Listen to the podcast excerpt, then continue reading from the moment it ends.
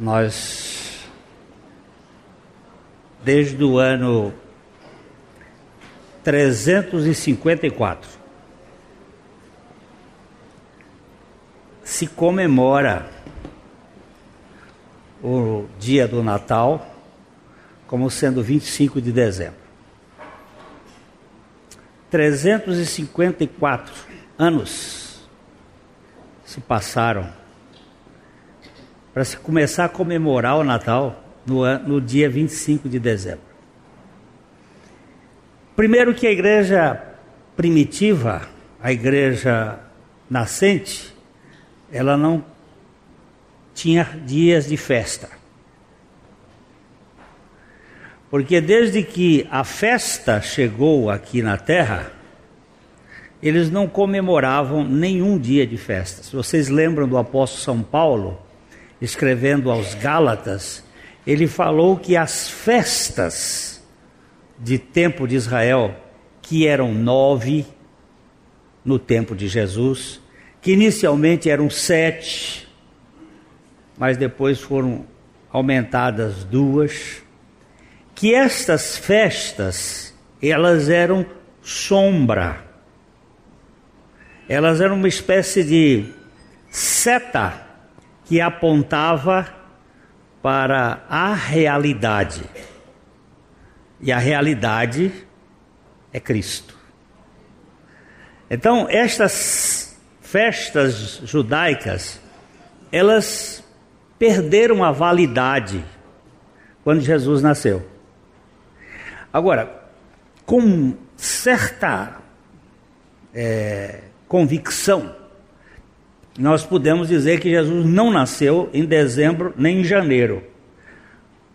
Porque tem uns que comemoram em dezembro e tem um grupo que comemora em janeiro, no dia 6 de janeiro, que alguns aqui no, no Brasil comemora o dia de reis, que é quando os reis magos, diziam eles, chegou a Belém. Mas não há evidência disso.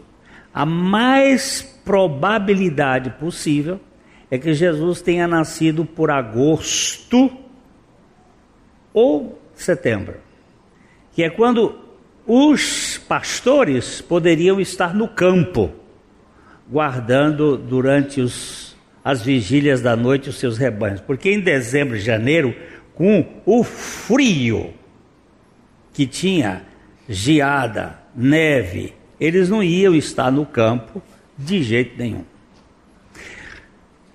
E qual é a, a, a possibilidade disto e por que isto? Olha, nós temos Constantino, o imperador, que começa com o Edito de Milão em 313 e começa então um processo de uh, estatização da igreja.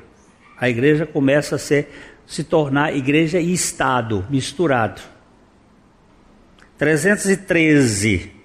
325, nós temos o primeiro concílio, o concílio de Nicéia e aí nós começamos a ver a igreja de Pérgamo sendo, sendo organizada, porque as sete igrejas da Ásia, elas representam a história da, da igreja, a filosofia da história da igreja.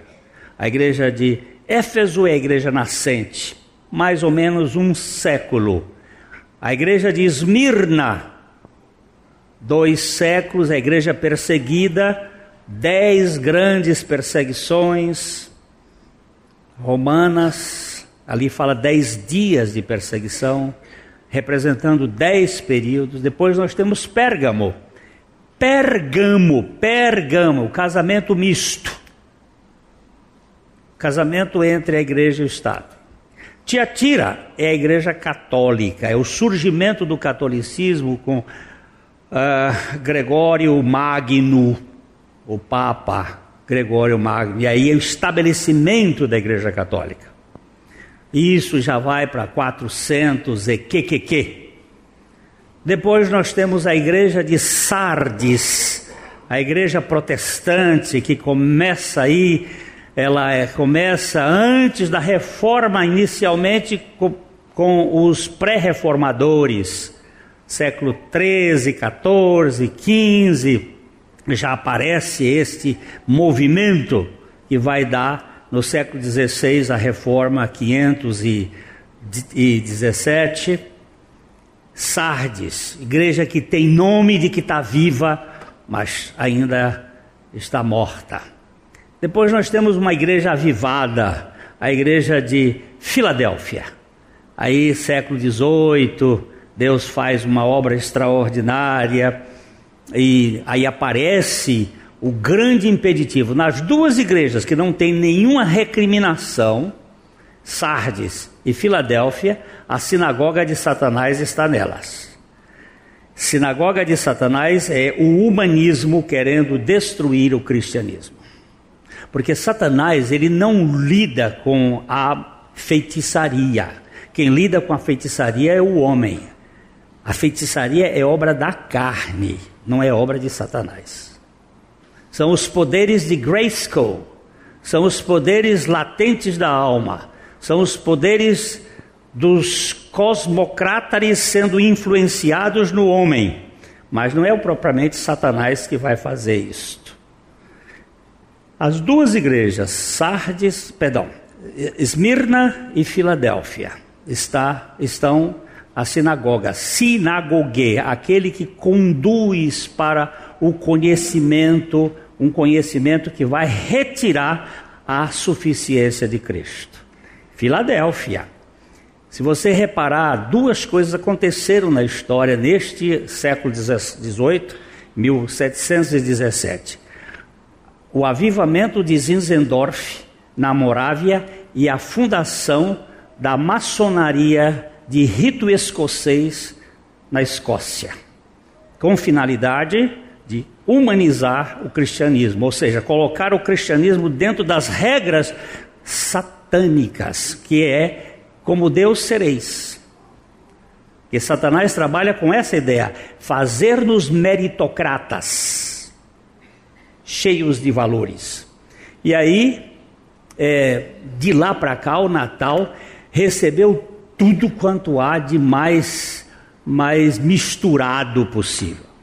As influências é, dos, dos nórdicos, dos celtas, dos babilônicos, esse paspalho desse Papai Noel começou a, a entrar, depois a, a Coca-Cola vestiu ele de vermelho e botou ele para ser o, o bom velhinho para enganar a criança, e aí todo mundo aplaude esse idiota, e aí mais ainda as guirlandas e não sei quanta coisa, e fica assim. E cadê Jesus?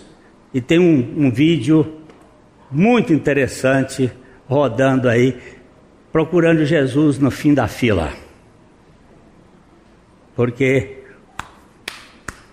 é assim que vai se montando, e é assim que vai se distraindo, e é aí que as pessoas vão se perdendo, e a cultura vai tomando conta. E cadê, cadê Jesus? É, eu estou dando essa palavra aqui inicial, porque eu vejo que às vezes a gente vai pregando, pregando, mas o bicho vem lá em casa, eu vejo ele lá nos bota, num negócio pendurado, e não se destrói.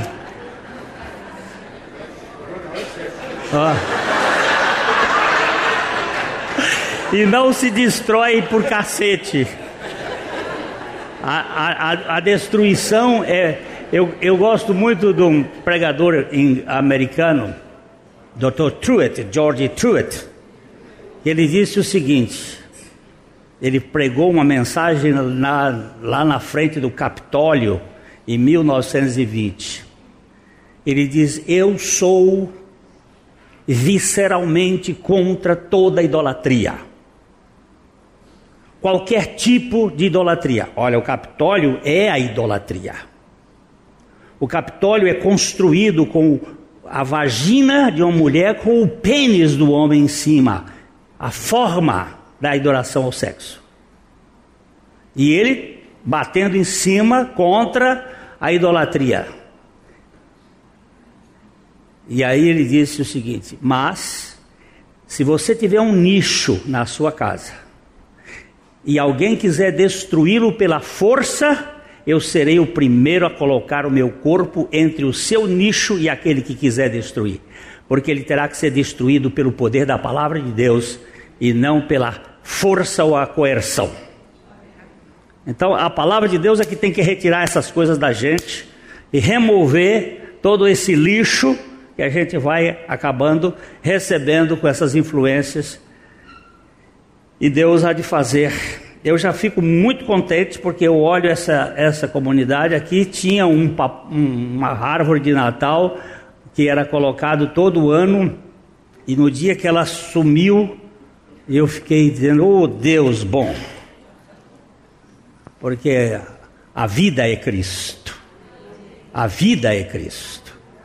Ele é a árvore da vida que satisfaz a fome que a gente tem. Aliás, deixa eu mudar aqui um pouquinho. Eu tenho um casal aqui que me impressionou essa semana. É, o Inácio e a, e a Diana, vem cá, vem cá vocês dois. Eles, eles estão vindo de Fortaleza. É, e eles é, fizeram reserva num hotel, aqui, o, hotel é, Cristal. Eles pagaram todo este essa estada deles aí no hotel, porque a, o objetivo deles era vir aqui, aqui a igreja, para conhecer um pouco da igreja, para conhecer um pouco da mensagem que os tirou do emaranhado da religião. É, é um, eles são frequentadores da igreja aqui, lá. E a, a Diana, ela, ela queria ser missionária, se preparou para isto, mas era religiosa. E um dia a palavra de Deus dá uma palavrinha aqui. Eu já dei um pouco das informações, mas dei uma palavrinha aqui, Diana. Bom dia, irmãos. Olha, eu não posso nem expressar a felicidade que eu estou de estar aqui junto com vocês porque era um sonho, e nada melhor do que realizar um sonho. Eu sei que cada um de nós aqui de vocês tem um sonho, e é uma coisa tão maravilhosa poder realizar. Esse sonho era estar um dia aqui na PIB Londrina. Vocês acreditam? É, nós lá no Ceará, nós moramos em Fortaleza, e o Inácio, e a gente, é, nós não temos uma família grande, nossa família é muito resumida. Meu pai mora no estado do Piauí, é, minha mãe já mora bem, né? Mora bem. Minha mãe já foi para o Senhor, com a graça de Deus. Eu só tenho um único irmão, e nasce também tem família pequena. E as, as pessoas, nossos amigos de trabalho, diziam assim: o que vocês vão fazer lá no Paraná? Vocês estão aqui no Ceará, vão lá para o sul, para aquele fim de mundo. Vão fazer o quê lá? Olha só. E um sonho que nós acalentávamos há anos. Porque a primeira vez que nós ouvimos falar igreja, depois eu deixo o Inácio falar um pouquinho sobre como foi que a gente conheceu a PIB. Mas assim, eu quero só dizer o quanto nós estamos felizes. Como o pastor Glênio falou, realmente assim, eu queria ser missionária, mas não é o querer nosso, é o querer de Deus. O que é que Deus quer para nós? Muitas vezes, né? eu quero isso para mim, mas é isso que Deus quer para você? Muitas vezes a gente acaba batendo conosco mesmo com o próprio Deus, o que é que ele quer para nós. Eu me casei porque não era um sonho de casar, fui uma moça que trabalhou, cuidou da família e tudo, fui arrimo de família. E depois conheci o Inácio, nós nos casamos, e eu creio que essa era a vontade de Deus na, nossa vida, na minha vida. Eu vou passar um pouco aqui para o Inácio, para ele contar só um pouquinho como foi que a gente ouviu falar da PIB Londrina. Obrigada, irmãos. Graça e paz a todos. Para nós é uma alegria muito grande estar aqui, junto com os irmãos, congregando, cultuando ao Deus vivo, né? Não um Deus de barro que as pessoas acham que esse Deus que o homem criou, como o pastor falou, né? Eles adoram, né? E como eu passei muitos momentos difíceis na minha vida, eu morei na Alemanha quatro anos, vim para Fortaleza, eu tinha 18 anos e eu tive que conhecer Jesus de duas formas. Primeiro foi pelo amor, mas a gente não dá valor, porque Jesus ele é manso e humilde e ele respeita e deu livre arbítrio a nós, né? Mas, infelizmente, como eu falei para o pastor Glenn, o que o Adão fez lá no Jardim do Éden, se nós estivéssemos no lugar dele, a gente faria até pior, né?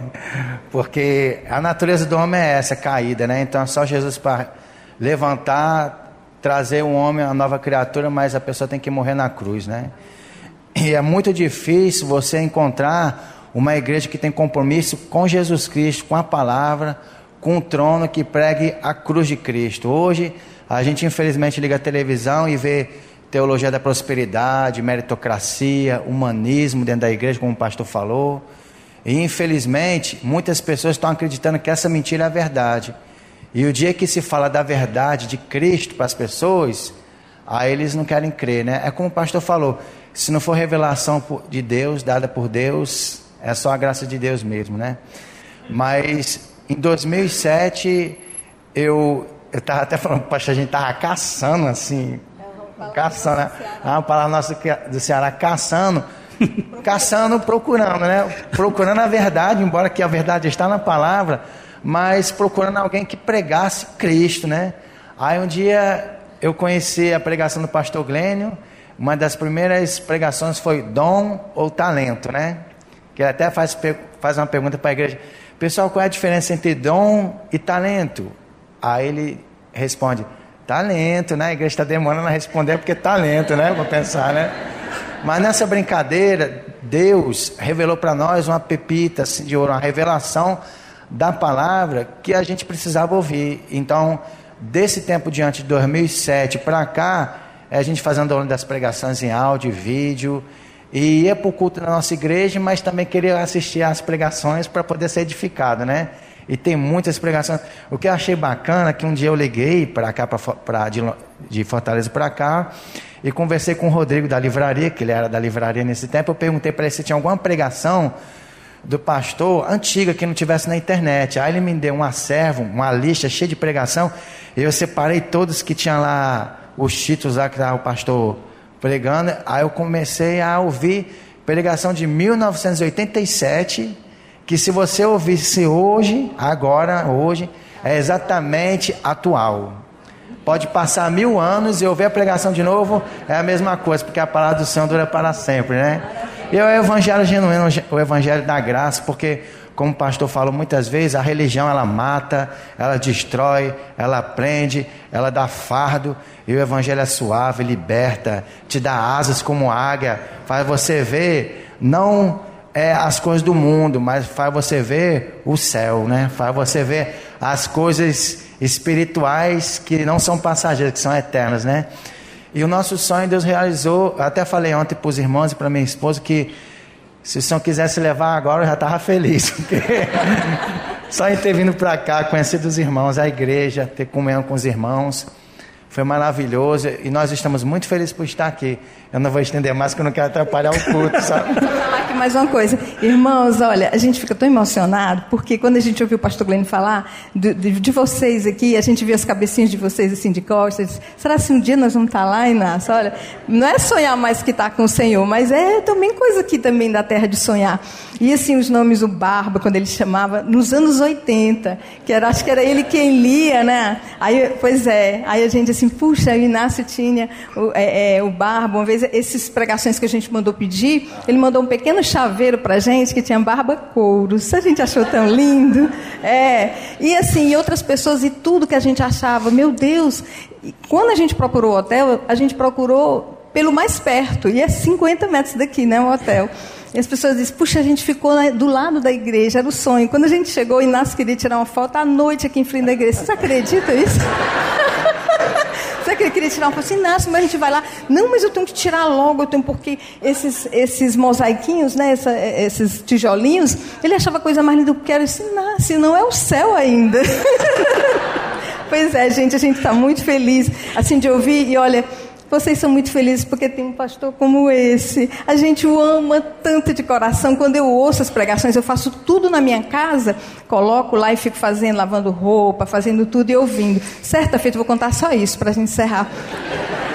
Senão eu vou passar o dia todo aqui. Uma moça que mora no nosso prédio também, ela começou a ouvir, ela chegou para mim e disse assim: Me diz uma coisa, a voz desse moço que fala, ele é tão suave, ele é padre. Aí eu fiquei assim, meu Deus, eu não posso dizer que ele é pastor, porque vai criar uma barreira. Eu disse, ele é um professor, ele, ele é um filósofo, é um teólogo, é um professor. As pessoas já ficam assim, você gostaria de um CD de mensagem com essas preleções? Ai, eu gostaria muito. E como Inácio transformou cada CD que foi uma única mensagem no CD, ele transformou em 26, em MP3, eu, eu posso dar isso para as pessoas, as pessoas vêm me dar um retorno, gente. Um feedback, dizer assim: meu Deus, aquilo que ele fala eu nunca ouvi falar. Eu só conheço a religião, mas eu conhecia a religião, mas eu não conhecia o evangelho. Gente, isso é um testemunho muito, muito forte. Você, é, essa, essa imagem que o pastor Glênio fala muito, que ele diz a, a diferença entre a religião e o evangelho. O evangelho é, é Deus fazendo tudo por você. E a religião é você fazendo tudo e você não alcança nada. Esse exemplo de subir num prédio, nós moramos num prédio de Fortaleza, tem 22 andares.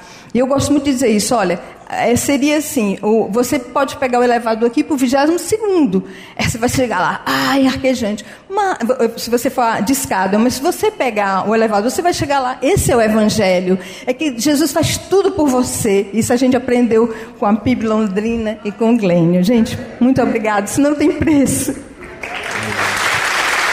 Glória a Deus, glória a Deus.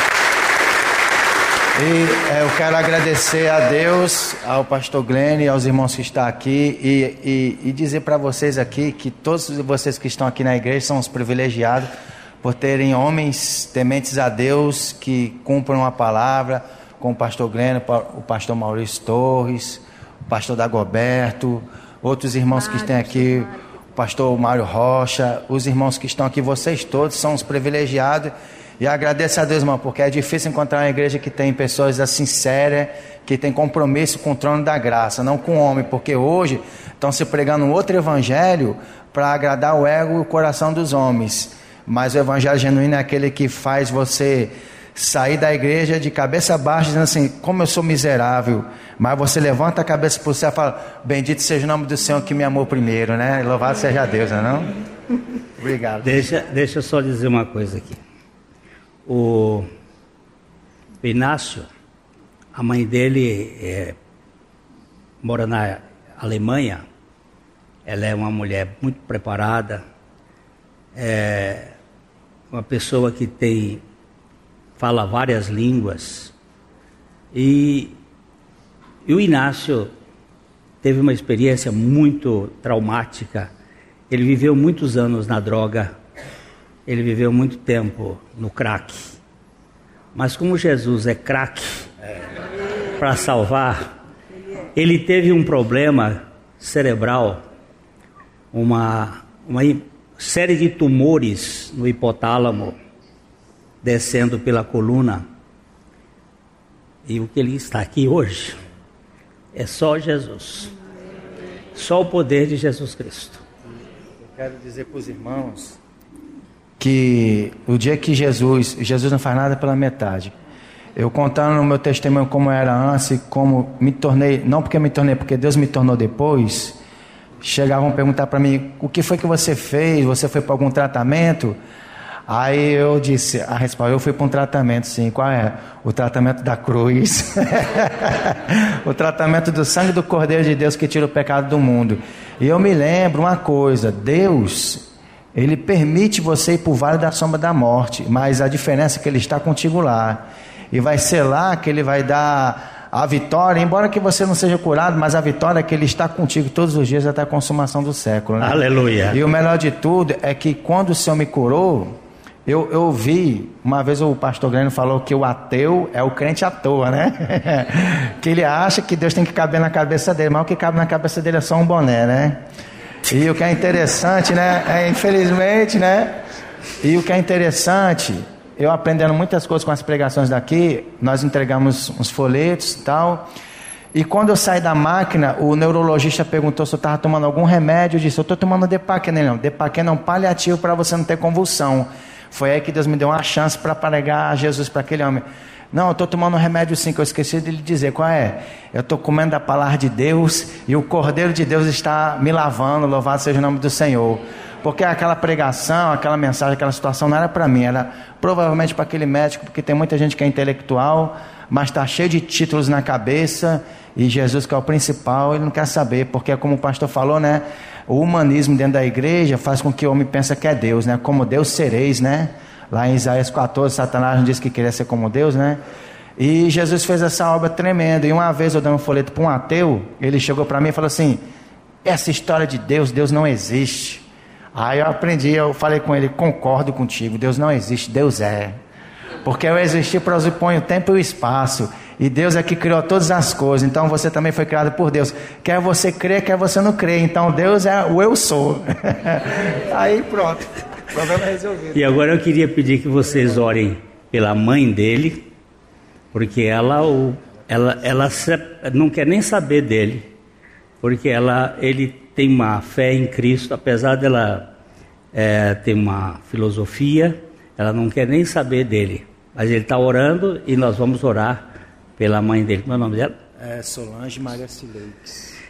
Slakes, Solange, nosso pai. Nós sabemos que é o Senhor que tira o coração de pedra e dá o coração de carne. E nós pedimos por essa experiência na Solange, lá na Alemanha.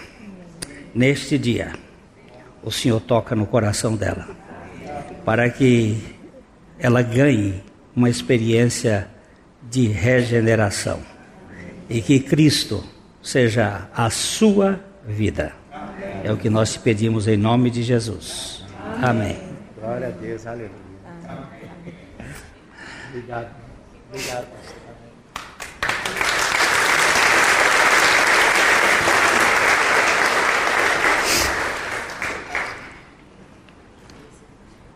Esse Deus é, é maravilhoso, né? A gente é, tem, tem estado aqui olhando a salvação, não só do ponto de vista de que eu fui nascido de novo, mas que eu estou sendo salvo e que eu serei salvo. Porque a salvação de Deus, ela é ela é em três tempos. Assim como a divisão aqui desta comunidade tem três três grupos de, de bancos aqui. Aqui é eu fui salvo, aqui é eu estou sendo salvo e aqui é eu serei salvo. Então eu fui salvo, voltando aqui para a nossa imagenzinha que eu sempre uso esse meu meu quadro de eu fui salvo da condenação do pecado não há mais condenação para os que estão em Cristo Jesus. Por quê? Porque a lei do Espírito da vida nos livrou da lei do pecado e da morte. Aqui, ó, tá bom. Lá no Espírito, no meu Espírito, no invisível, não atentando nós nas coisas que se veem, mas nas que se não veem, lá no meu Espírito salvação plena. Aqui não tem turbulência, aqui não tem eh, problema. Por quê? Porque o Espírito de Deus habita no meu espírito, habita no seu espírito. Mas eu tenho uma alma.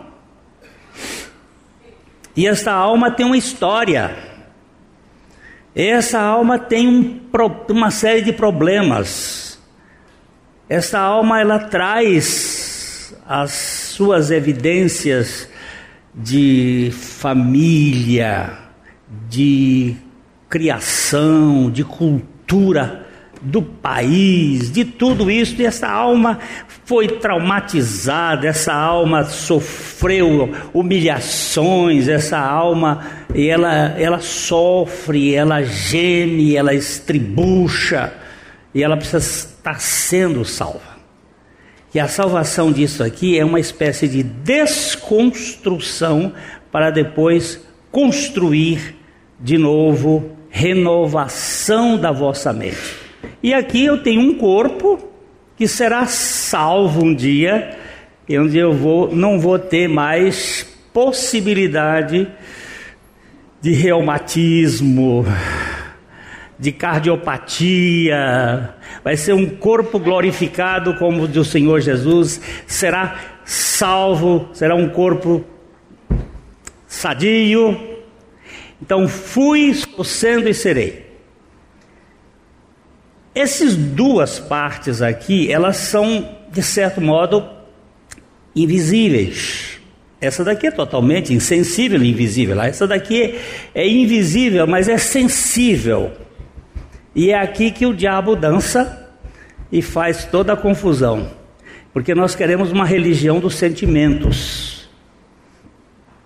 Queremos sentir para poder saber se somos, somos ou não, estamos sendo salvos ou não.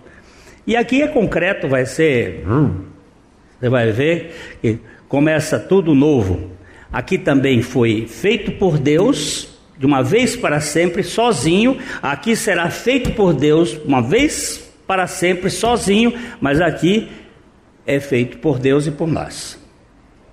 Deus age e nós reagimos. Deus diz, nós obedecemos. Então existe uma correlação. A salvação da alma é coparticipativa e gera muita.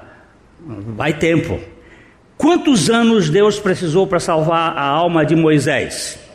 40 anos. Quantos anos Deus precisou para salvar a alma de Paulo?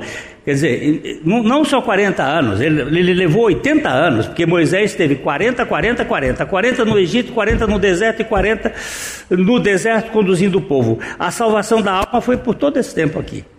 E a salvação do corpo de Moisés, eu tenho dúvidas que eu acho que ele já foi apanhado, mas esse é um ponto de vista muito particular que eu não gosto de, porque ele apareceu, ele e Elias, os dois, Elias que não morreu, e o corpo de Moisés que ninguém achou, que houve uma briga entre, entre Moisés, entre Miguel e Satanás, e a gente não sabe como é que ficou, mas ele aparece lá no, no Monte da Transfiguração, por isso eu acho que ele já experimentou alguma coisa de corpo glorificado, não sei, é pura imaginação.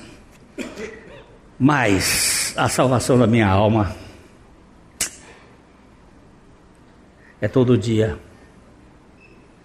É todo dia é toda hora. Eu tenho que levar a cruz, eu tenho que pedir perdão, eu tenho que confessar. É todo dia, é todo dia. Então vamos ver se eu, se eu faço uma leitura assim, de carreirinha, igual Zeca Diabo, da novela O Bem Amado, que, que era a leitura de carreirinha. É, a salvação da alma, número 4 Aqui o Salmo 6, verso 4 diz: Volta-te, Senhor, salva minha alma, salva-me por tua graça. Esse pedido aqui não pode ser um pedido de uma pessoa que não foi salva, mas é aquele que foi salvo no seu espírito, que foi salvo aqui, que está clamando ao Senhor para salvar a sua alma. Estamos caminhando aqui na busca do entendimento da salvação da alma. Este é um ponto e um processo muito importante para a maturidade cristã. A salvação da alma é importante para a maturidade cristã. A salvação da alma é muito importante para a maturidade cristã. Já vimos nos estudos anteriores que o Criador nos fez tricotômicos. Tricotômicos. É, corpo, espírito e alma, mas por causa do pecado, o espírito foi desconectado e teve morte espiritual instantânea, passando o ser humano daí para frente a manifestar-se dicotomicamente, isto é, corpo e alma, sendo esta a governanta daquele.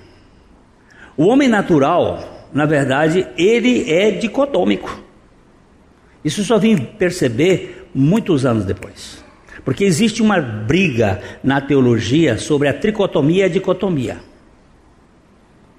Uns acham que espírito e alma é a mesma coisa. Eu não posso concordar com isto, porque a Bíblia mostra pelo menos em três textos, que há uma diferença, que o Espírito separa a alma, a, a palavra de Deus separa a alma do Espírito, há uma diferença. E às vezes alguns querem é, fundir a alma do Espírito com o Espírito. eu, eu não tenho essa competência para dizer assim, mas a minha, a minha impressão é que o homem se tornou dicotômico porque o espírito, porque eu ponho nessa ordem, olha aqui, na criação é corpo, espírito e alma. O espírito, porque Deus fez o corpo, soprou o espírito e o homem tornou-se alma vivente. Essa é a ordem da criação. Com a morte do espírito, o homem ficou corpo e alma. Os dois, o espírito está desconectado de Deus. E ele ficou corpo e alma. Agora, com a regeneração, muda a ordem. Nós vamos tratar isso em um outro estudo: espírito, alma e corpo. Porque lá em, em Tessalonicenses ele diz que o mesmo Deus da paz vos santifique em tudo e todo o vosso espírito, alma e corpo. Aí passa do processo físico para o processo espiritual. O homem espiritual é em primeiro lugar do que o homem carnal. Esta é a visão que eu percebo na Bíblia. O ser humano a alma apegada ao pó, no dizer bíblico, apegada, apegada ao corpo, no dizer bíblico, apegada ao pó, torna-se carne, e a carne sem o espírito é carnal, tanto no que faz de mal, como no que faz de bem. O ser humano carnal é dirigido por sua alma, tanto para o bem como para o mal. O ser humano sem o nascimento do alto ou o nascimento do espírito é carnal em tudo o que faz, seja bom ou ruim. A pessoa ética sem a vida de Cristo é carnal em sua moralidade, e a pessoa rude e maliciosa é carnal em sua rusticidade e ignorância. Todo indivíduo que faz o bem sem Cristo é carnal. Todo indivíduo que faz o mal, portanto, sem Cristo, é carnal. A carnalidade não está propriamente no bom ou no mal, mas está na fonte. Vocês vão descobrir uma coisa, quando lerem a Bíblia com cuidado, que boas obras não aparecem, as boas obras não aparecem fora de Cristo. Você vai encontrar obras de justiça, obras da carne, mas boas obras, elas só aparecem depois que a pessoa nasce de novo. Não existe boas obras sem Cristo. Existem obras de justiça, obras de justiça própria. Existe, existe isso, isso existe. Muita gente realiza coisas extraordinárias. Tem muita gente neste mundo ética, moral, gente de bem, vai morrer, vai para o inferno. Porque o assunto não é obra, o assunto é em quem você crê, é confiança. Paulo, antes de ser Paulo, Saulo, ele disse que quanto às obras da lei, ele era irrepreensível. Mas para onde ele iria se ele morresse sem Cristo? Estava terminantemente perdido. Nós vamos ter que andar bem, porque tem muita gente que acha assim: ah, bem, então depois que eu nascer de novo eu sou perfeito, Aqui sim, aqui ainda não, e aqui também não. Aqui sim, no espírito sim, mas na alma e no corpo ainda vai ter que ser trabalhado. A carnalidade se define pela procedência. Tudo o que fazemos pelo governo da alma caída através do corpo é carnal, por mais elevado que seja. Por exemplo, cantar na igreja hinos apenas para satisfazer os desejos do ego é tão carnal como participar do carnaval. Tudo o que é visto que visa a nossa exaltação pessoal, cheira a vaidade da carne. Eu me lembro um dia que chegou aqui um conjunto. Pastor Glênio, nós queremos cantar na igreja. Eu disse, mod quê? A expressão mod que, lá para o Nordeste, eles sabem o que significa. Por que isto? Qual é a finalidade? Não, nós queremos é, exaltar Cristo. Digo, ah, bom. E se, e se eu disser que vocês não vão vender seus, seus discos? Vocês podem cantar para exaltar Cristo, mas vocês não vão vender os discos aqui. Ah, não, então não serve. Então, muito obrigado, vocês já me deram a resposta. Pode viajar, porque é pra, se é para exaltar Cristo, você não está preocupado. Pode até vender. Mas não é. Não, o interesse principal ali não era exaltar Cristo. Uma senhora que diz que teve uma visão transcendente, não sei aonde, foi até os céus dos céus. Ela faz um, um, arruaço no Brasil, me telefona.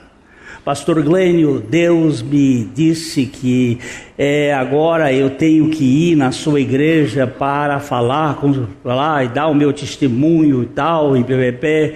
Eu disse: qual é a compensação? Qual é a contrapartida? Ah, a contrapartida vocês me pagam tanto, tanto, tanto. Eu digo: tá bom, então boa viagem, seja feliz. Não leve uma queda e não quebre o nariz, mas ali estava o problema, o a projeção ou o desejo de levar alguma vantagem. Ela me xinga de todo nome hoje. Não tem problema. Nós temos que ter cuidado, porque há muita gente que tem interesse. Se você vem aqui para cantar um hino, o hino é lindo, é maravilhoso, o povo saiu chorando, mas no fundo foi para sua exaltação, isso é carne. Isso é carne. Se eu estiver pregando aqui com o objetivo da minha exaltação, isso é carne. E por isso que eu preciso da cruz todo dia. Porque a carne se manifesta. E a Bíblia diz que a carne para nada aproveita.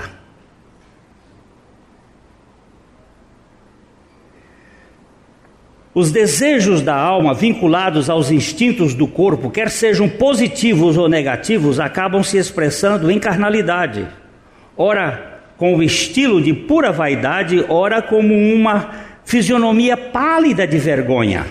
Tanto a exibição dos talentos que enaltecem a alma, como o aviltamento moral que a denigre, é carnalidade de fio a pavio. E agora eu vou até dizer o seguinte: tanto aquilo que chama a minha atenção para eu me exaltar, como a vergonha que me põe lá atrás, envergonhado, para chamar atenção, é carne.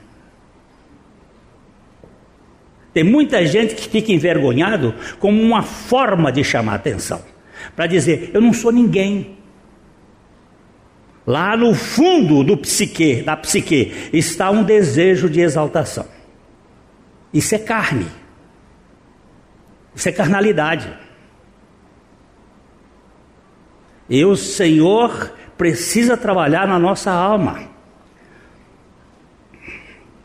Jesus disse com clareza em João 3,6: O que é nascido da carne é carne, e o que é nascido. Do... Agora eu botei diferente. O que foi nascido da carne é carne. E o que foi nascido do Espírito é Espírito, porque a voz é passiva.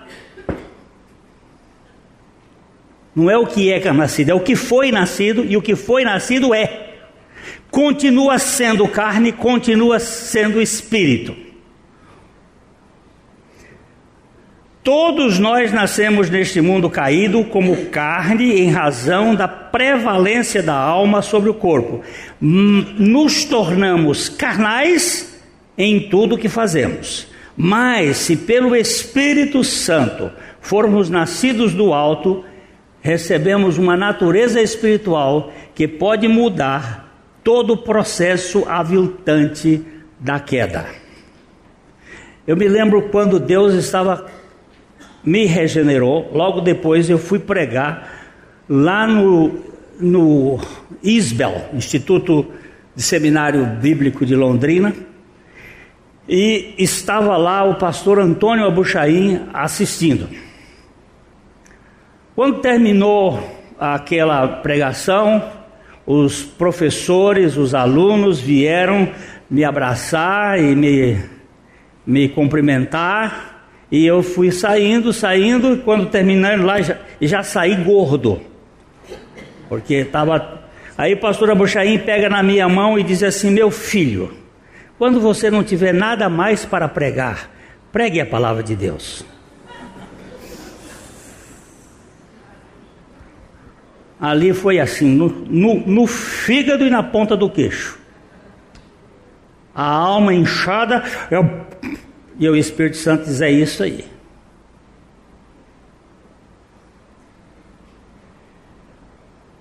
Porque logo a alma quer se manifestar dentro da sua arrogância, da sua presunção, e ela está lá. E nós vamos continuar com ela aqui até o último suspiro. Quando o Espírito Santo vivifica o nosso espírito, que encontrava-se morto do ponto de vista espiritual, nós somos salvos da condenação do pecado, ou regenerados em nosso espírito, e aí começa o processo da salvação da alma ou a santificação. Do ponto de vista histórico, a regeneração é o primeiro tempo da salvação do crente. Há um novo nascimento e o Espírito Santo vem habitar no espírito regenerado, de onde inicia a salvação da sua alma. A salvação do Espírito é monérgica, isto é, o Espírito Santo fez isto sozinho, mas a salvação da alma é sinérgica. Uma vez que o Espírito Santo age e o ser humano reage, é, regenerado, e o, e, o, e o ser humano regenerado reage em confiança e obediência à palavra de Deus. O apóstolo Paulo fala assim sobre estes dois lados da salvação em Romanos 5, 8 e 9. Mas Deus prova o seu próprio amor para conosco pelo fato de ter Cristo morrido por nós, sendo nós ainda pecadores. Logo, muito mais agora, estando sendo justificados pelo seu sangue, estaremos sendo salvos da ira através dele. Olha, veja o tempo verbal mudado aqui. Estaremos sendo salvos.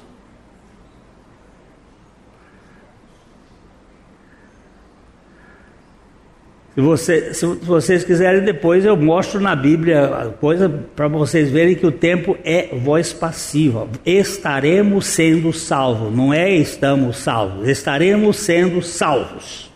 Fomos salvos, estaremos sendo salvos, mediante esta graça. A morte de Cristo em favor do pecador tinha como objetivo salvá-lo da condenação do pecado, do poder do pecado e da presença do pecado. E é a salvação que envolve três etapas: o espírito, a alma e o corpo, nesta ordem. No texto aqui vemos os efeitos da salvação em duas áreas: no espírito, por meio do sacrifício de Cristo no passado, e na alma, pela vida de Cristo no presente, do crente no presente.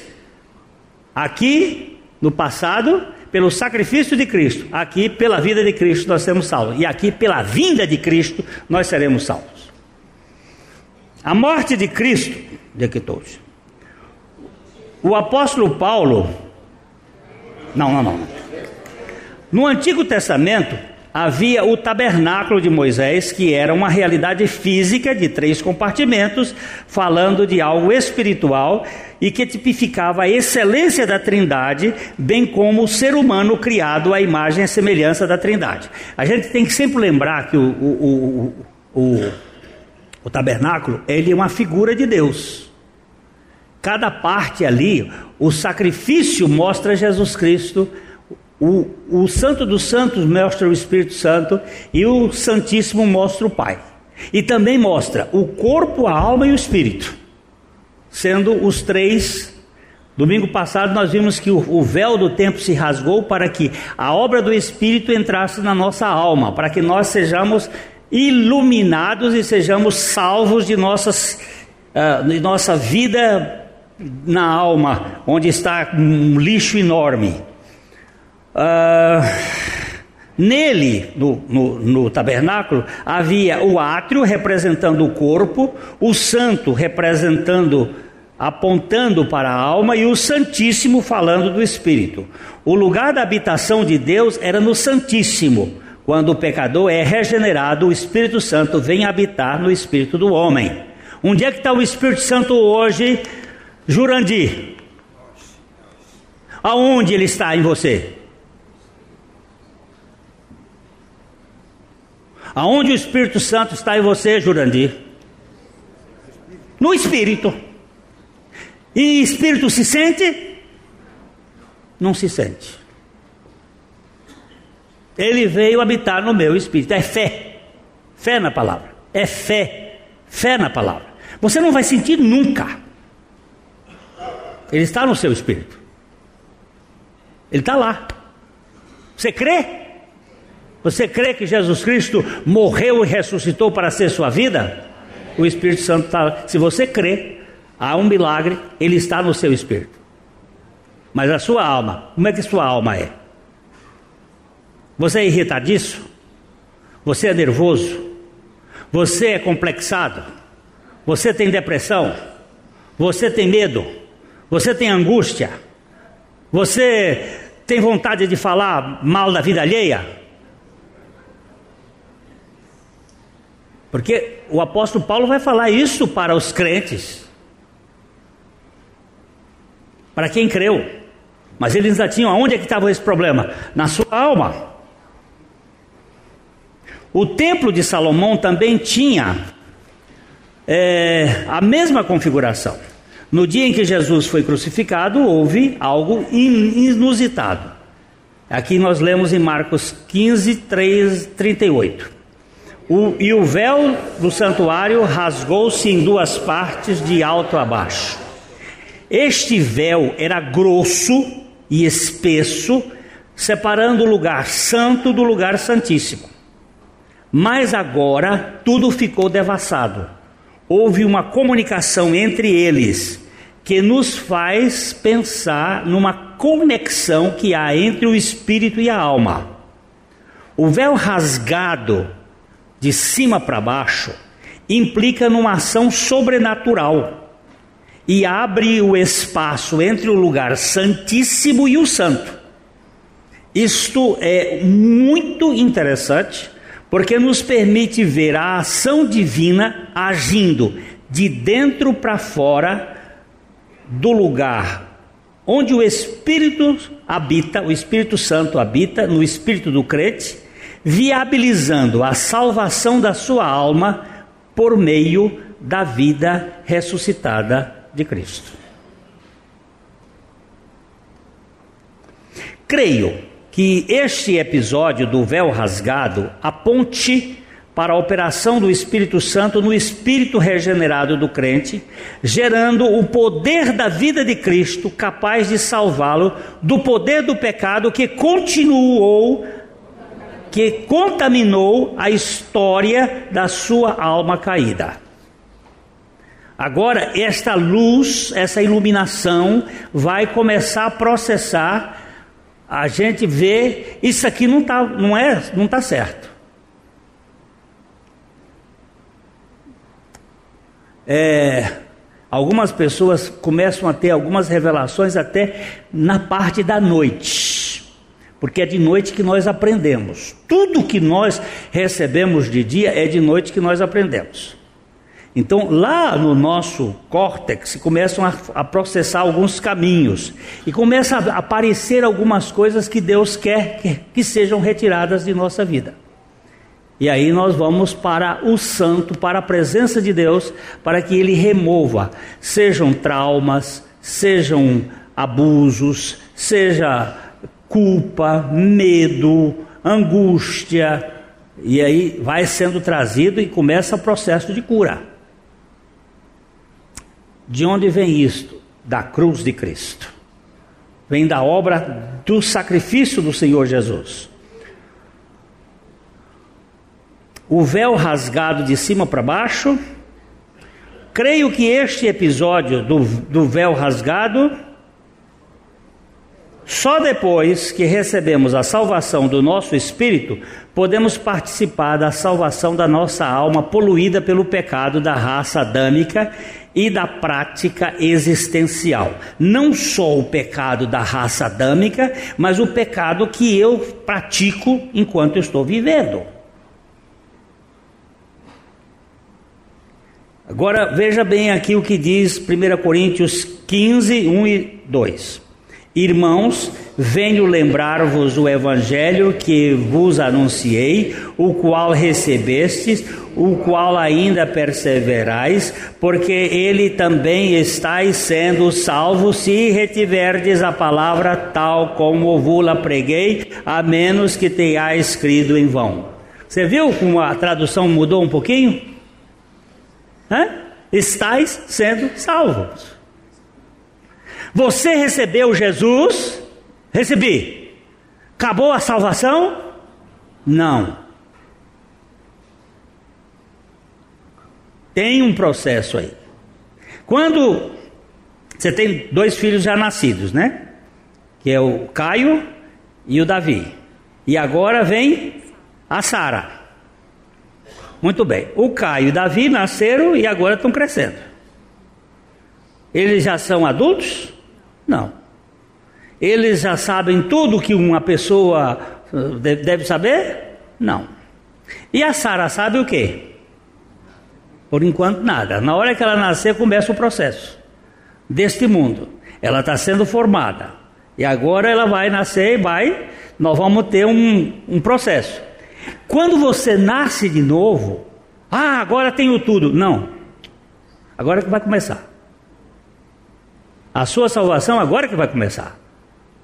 Ela já existiu, já existe uma salvação no seu espírito. Você é um filho de Deus. A minha mulher me perguntou: bem, e daí? E o ladrão? Não, eu disse: e o ladrão? Foi eu que perguntei: e o ladrão na cruz? Como é que foi? Ele teve salvação da alma? Não. E ele foi para onde?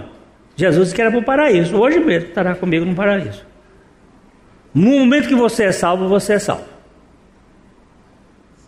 No momento que a Sara nascer, ela nasceu. Aí tem que cuidar dela, mamentar, tirar a fralda, dar banho, cuidar da Sara e a Sara vai. Daqui a pouco, daqui 20 anos, ele está entrando com ela de braço, já bota Ele já caiu fora. Jesus volta antes. Não quer entrar com ela de braço para dar para um malandro qualquer. Aliás, eu vou contar uma história para vocês aqui, rapidinho aqui. O casamento desses caras aqui foi o mais interessante possível. Eu vou convidado pela mãe dele e tal para fazer o casamento deles. Vou para um, uma levo meu terno, gravata, todo arrumadinho de beca, que eu sempre levo beca, faço há 40 anos que eu caso gente de beca, então aquela beca me acompanha esse tempo todo. Quando eu chego lá, todo mundo de bermuda, camiseta, aí chega o noivo de bermuda, Aí diga, ai, ai, ai, o que, que eu faço aqui? Já fui tirando gravata, tirando paletó, enrolando a manga, pelo menos fico uma, mais um palhaço menos, menos confuso. Aí o, o cara, passado uns dias, Jesus pegou ele, pegou ela e salvou os dois. E é assim que ele sempre faz, ele pega o, o lixo do mundo e transforma naquilo que ele quer fazer. Mas você pensa que é o que nós aparentamos aqui? Não, é o que ele vai fazer, e vai fazer na nossa alma. Ele começou uma obra, ele vai completar. Mas se você morrer antes, você não vai para o inferno, porque a, a, alma não foi salva totalmente. E ela só vai ser. É, eu estou falando, falando de aperfeiçoamento. De uma vez é o seguinte: uma vez salvo, salvo. Não significa que os pecados não precisam ser tratados. Vão ser tratados. E Deus vai quebrantar. Deixa eu ver onde é que eu estou agora. Eu percebo claramente aqui que os crentes já haviam recebido o Espírito, e recebido no Espírito o Evangelho de sua salvação aqui, porque eles, irmãos, venham lembrar-vos do Evangelho. Eles já tinham, eles já tinham recebido o Espírito, o Evangelho no Espírito, mas ainda estava no processo da salvação da sua alma. De acordo com alguns tradutores das Escrituras, as palavras ser salvo, em muitos textos deveriam ser também traduzidas como estar sendo salvo, por causa do tempo verbal passivo. Vejamos, por exemplo, o seguinte versículo, que é Romanos 10, 13. Porque todo aquele que invocar o nome do Senhor estará sendo salvo. As nossas versões dizem será salvo. Mas no original, a, a, o tempo verbal é passivo, estará sendo salvo.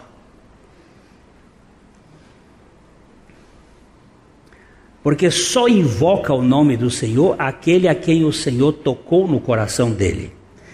Outro texto bem conhecido é o da salvação do carcereiro de Filipos, que pode ser, com toda segurança, muito bem traduzido assim: crê aqui no sentido definitivamente, crê de uma vez para sempre no Senhor Jesus, estará sendo salvo tu e a tua casa. Vocês vão encontrar algumas versões inglesas que vão mostrar exatamente como aqui está sendo traduzido. O Espírito Santo deu, pela graça plena, vida espiritual, fé e arrependimento ao carcereiro, e porque veio habitar em seu espírito, deu-lhe a possibilidade de ser participante do processo da salvação da sua alma por meio da sua vivência obediente à, à palavra de Deus. Hã? É a chave. É a chave. Você, uma vez salvo, você vai ser obediente. Você vai obedecer o que Deus diz. Você vai sentir prazer em obedecer. A obediência não vai ser uma obrigação. Você quer ver um negócio? É, vi a igreja para algumas pessoas, e principalmente no dia de Natal hoje, onde tem muita coisa para fazer, é, às vezes é peso, obrigação. Mas quando é, você faz isso, não por obrigação, mas pelo prazer de vir ou de estar porque a Bíblia diz que não, é, não convém que se faça, não se esteja reunido. Aquilo é, eu vou dançando, eu não vou por obrigação, não vou vir aqui porque eu sou obrigado, porque eu tenho que pregar. Porque eu tenho que dirigir a música, porque eu tenho que fazer isso, porque eu tenho que fazer aquilo. Não, é, vai ser uma coisa por obediência. No momento em que nós tivermos esta consciência pelo Espírito, a coisa e aquilo vai se tornando uma realidade que flui naturalmente. Eu botei isso, que é uma coisa. É, por exemplo, fumar. Nós temos muitos homens de Deus que fumaram, fumaram, fumaram. O Spurgeon mesmo fumou muitos anos da vida dele. Muitos anos. Um grande pregador, um homem de Deus e fumava. Tem até a história dele com o Moody, que eu já contei, mas o, o Moody, o grande pregador americano, vai visitar Spurgeon e chega lá, chamam o Spurgeon, desce da, do terceiro andar para encontrar, tinha uma escada e ele vinha fumando o cachimbo. Spurgeon descendo, meio gordinho, mas o, o Moody era baita de um homem, 2 metros e 5, 186 quilos, monstro de um homem.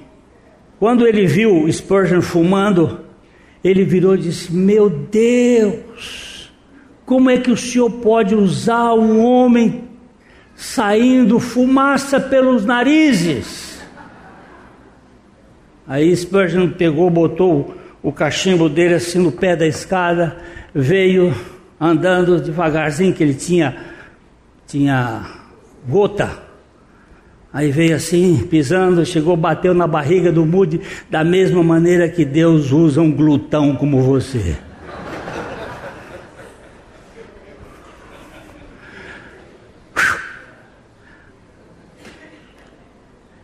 Eram salvos, estavam sendo salvos.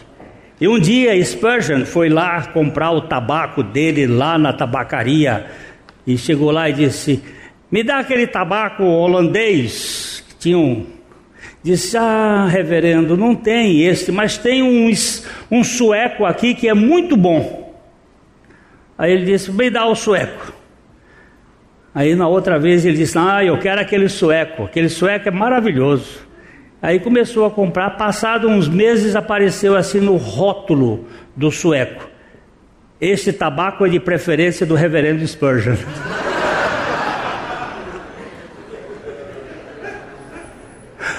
tá bom? Naquele dia, o Espírito Santo tirou dele. Nunca mais Spurgeon fumou. Porque o Espírito Santo, ele não trabalha por obrigação na nossa vida e nem nós obedecemos por obrigação. Ele trabalha porque ele nos regenerou. E ele tem prazer. E às vezes você cometeu um pecado e ele te deixa ir como deixou o filho pródigo ir para a lama.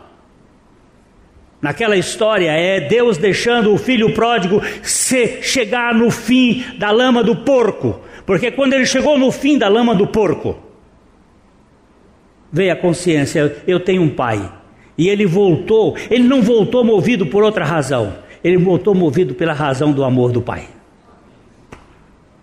Eu não tenho medo do pecado, porque eu tenho um Salvador que é maior do que o pecado. E ele pode libertar o pecador totalmente. E ele pode libertar aqueles que nele creem, porque ele tem poder acima do pecado.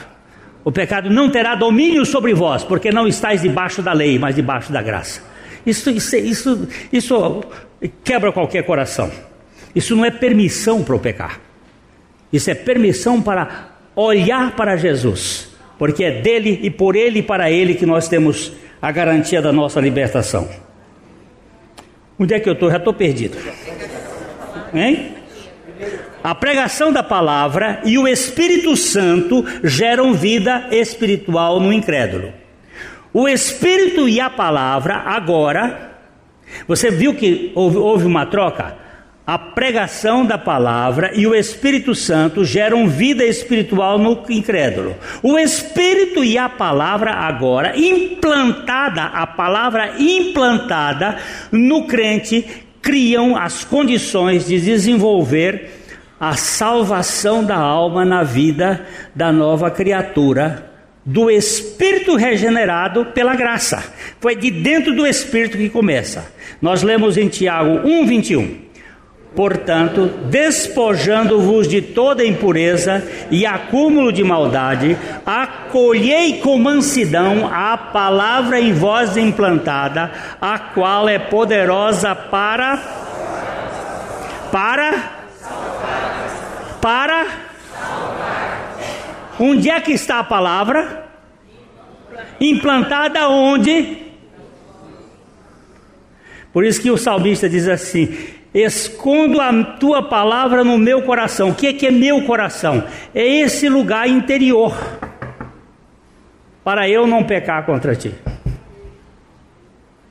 A palavra está lá dentro ela começa pelo Espírito Santo a processar a salvação da alma. A salvação da alma, também nomeada de santificação, é vista como processo dinâmico, evolutivo e permanente da manifestação da vida de Cristo no crente. Efésios 4:13. Até que todos cheguemos à unidade da fé e do pleno conhecimento do Filho de Deus, à perfeita varonilidade, à medida da estatura da plenitude de Cristo. Quando nós nascemos de novo, nosso espírito é vivificado e é salvo da condenação do pecado. Nós podemos ler Romanos 8:1, agora pois já nenhuma condenação há para os que estão em Cristo Jesus. Todavia, contudo, porém, a nossa alma e o nosso corpo continuam sob os efeitos da queda e precisam da salvação do poder do pecado e da sua presença. Fixando. Fomos salvos no nosso espírito pelo sacrifício de Cristo.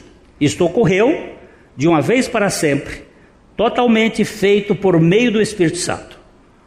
Uma vez salvos no espírito, começa a salvação da alma por meio da vida de Cristo agindo em nós.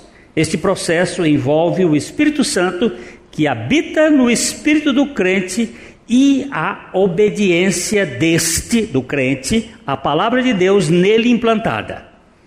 Nessa segunda parte da salvação, há uma sinergia viva, onde o Espírito age e o crente reage obedecendo à palavra de Deus.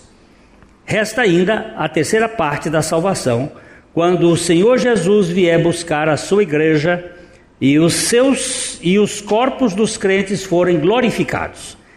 Este modo operante da salvação pela fé é assim: fui salvo no Espírito unicamente por ação divina. Estou sendo salvo na alma cooperativamente e serei salvo no meu corpo pelo poder unilateral do Deus. Aleluia. E assim o Senhor vai fazendo a obra em nós a Livraria PIB Londrina procura selecionar cuidadosamente seus títulos e autores a fim de oferecer um conteúdo alinhado com o Evangelho de Jesus Cristo. Bíblias, livros de teologia, devocionais, literatura infantil, biografias, comentários bíblicos e muito mais. Dispomos também de um acervo de CDs e DVDs das mais de 5 mil mensagens ministradas na primeira Igreja Batista em Londrina. Visite a livraria PIB Londrina e conheça ainda mais. Livraria PIB Londrina, de segunda a sexta, das 13h30 às 18 horas. Endereço na Avenida Paraná, 76A, próximo ao Calçadão, bem no centro de Londrina. Ligue para 3372 8921 ou acesse o site www.livrariapiblondrina.com.br.